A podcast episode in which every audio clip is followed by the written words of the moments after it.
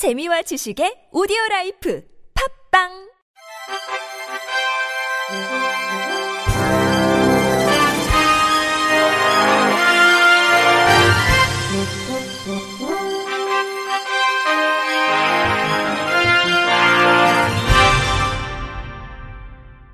청취자 여러분 안녕하십니까? 11월 25일 월요일 KBIC 뉴스입니다. 유은혜 교육부 장관 겸 사회부총리가 지난 21일 인천 미추홀 학교를 방문해 장애 학생의 사회 참여와 꿈 실현을 위한 장애 학생 진로 직업 교육 활성화 방안을 발표했습니다. 특수학교는 자유학년제를 내년 100교에서 오는 2022년 139교로 늘리고 장애 맞춤 직업 탐색 프로그램도 40교에서 184개 교까지 늘립니다.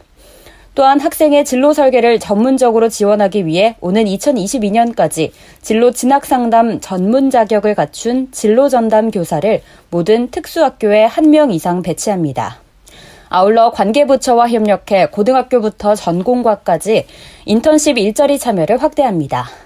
이를 위해 현장 중심 맞춤형 일자리는 올해 430명에서 2022년까지 800명으로 관계부처 연계 인턴십 일자리는 같은 기간 4,000명에서 11,200명으로 확대할 방침입니다.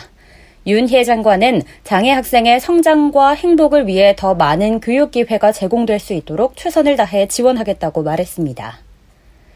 시각장애 산모의 산모교실 참여를 거부해 장애인 차별로 국가인권위원회에 진정된 산모교실 만블리가 공식 사과했습니다. A씨는 지난 9월 만블리 강연 행사 참석자 모집 공고를 보고 모바일 앱을 통해 신청했으며 참석자로 선정됐다는 문자를 받았습니다. A씨는 화면을 읽어주는 기능을 이용해 스마트폰을 사용해야 하는 시각장애인 특성상 댓글을 다는 것이 번거로워 만블리 측에 전화를 걸고 자신이 시각장애인이라는 사실을 밝히자 직원은 장애인 참석 불가를 알렸습니다. 이를 납득하지 못한 A씨는 남편에게 이 사실을 알렸고 남편은 이달 12일 만블리 운영업체를 장애인 차별로 인권위에 진정했습니다. 만블리 산모교실은 사과문을 통해 직원이 행사 안내에 장애인 참석 금지 내용이 없음에도 불구하고 비장애인 대상으로 진행되는 행사라고 잘못 안내해 참석을 할 수 없다고 불친절하게 대응해 불편과 불쾌함을 드렸다고 잘못을 인정했습니다.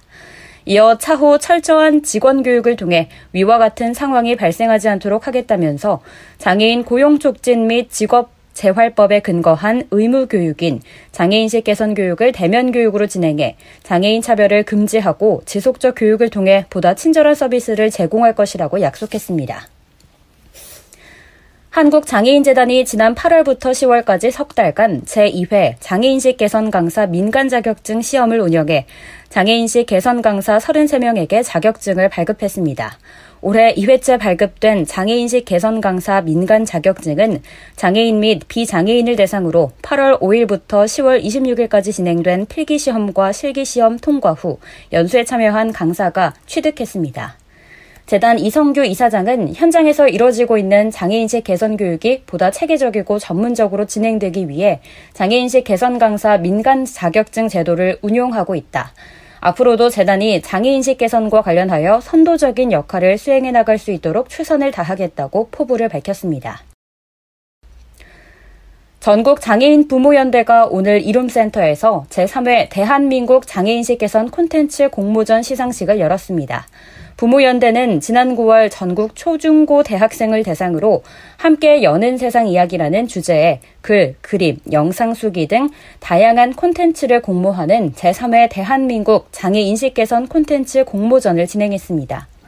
이날 공모전에서 독창성 및 표현력이 돋보인 총 158명의 학생들이 교육부 장관상, 교육감상, 장애인단체 장상을 수상했습니다.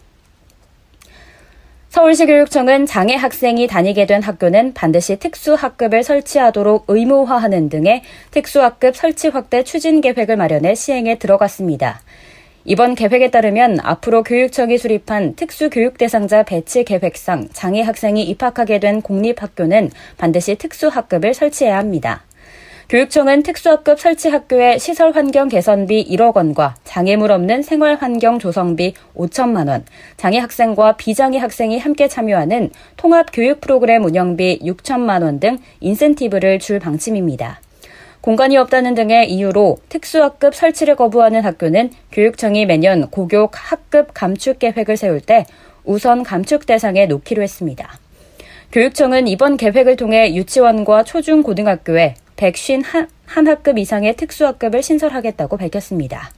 현재 특수학급은 유치원 84학급, 초등학교 729학급, 중학교 291학급, 고등학교 256학급 등으로 전체 학급 수 대비 2.2%에서 3.9%에 그치고 있습니다. 고려대는 최근 졸업 요건을 개정해 내년 2월 졸업 대상자 중 장애 학생에 한해 외국어 인증 시험을 면제하기로 했습니다. 이번에 고려대가 학칙을 개정한 이유는 일부 장애 학생들의 경우 외국어 시험 자체를 치르기가 매우 어렵다는 지적을 수용했기 때문입니다.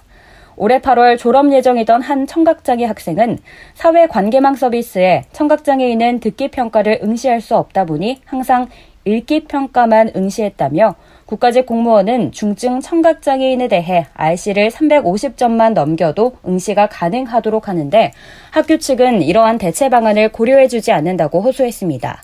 고려대 관계자는 해당 학생의 사연을 전해 듣고 이런 문제를 접해 이번에 학칙을 개정하게 됐다며 청각장애 학생뿐 아니라 다른 장애 학생들에게도 같은 기준을 적용하기로 했다고 말했습니다. 해군 부사관이 몸이 불편한 동생과 함께 마라톤 대회에서 완주했습니다. 해군 제3함대 사령부 소속 황세웅 중사는 지난 9일 경남 진해에서 열린 마라톤 대회에 휠체어 탄 동생과 참가해 5km 구간을 완주했습니다. 황 중사 동생은 5년 전 사고로 장애 판정을 받아 최근까지 투병 생활을 했지만 사회에서 새 출발을 다짐하는 계기로 삼기 위해 대회에 출전했습니다. 황 중사는 동생이 하루빨리 완치해서 예전처럼 뛸 수 있기를 빌었고 동생도 재활에 성공해서 형처럼 나라를 위해 봉사하는 사람이 되겠다고 소감을 밝혔습니다. 끝으로 날씨입니다. 화요일인 내일은 중국 산둥반도 부근에 위치한 고기압의 영향을 받아 서울 한낮 기온이 12도까지 오르면서 포근해지겠습니다. 제주도는 대체로 흐리고 아침까지 비가 내리겠습니다. 아침 최저 기온은 서울 2도 등 영하 3도에서 8도, 낮 최고 기온은 9도에서 15도로 예상됩니다. 이상으로 11월 25일 월요일 KBRC 뉴스를 마칩니다. 지금까지 제작의 이창훈, 진행의 김예은이었습니다. 고맙습니다.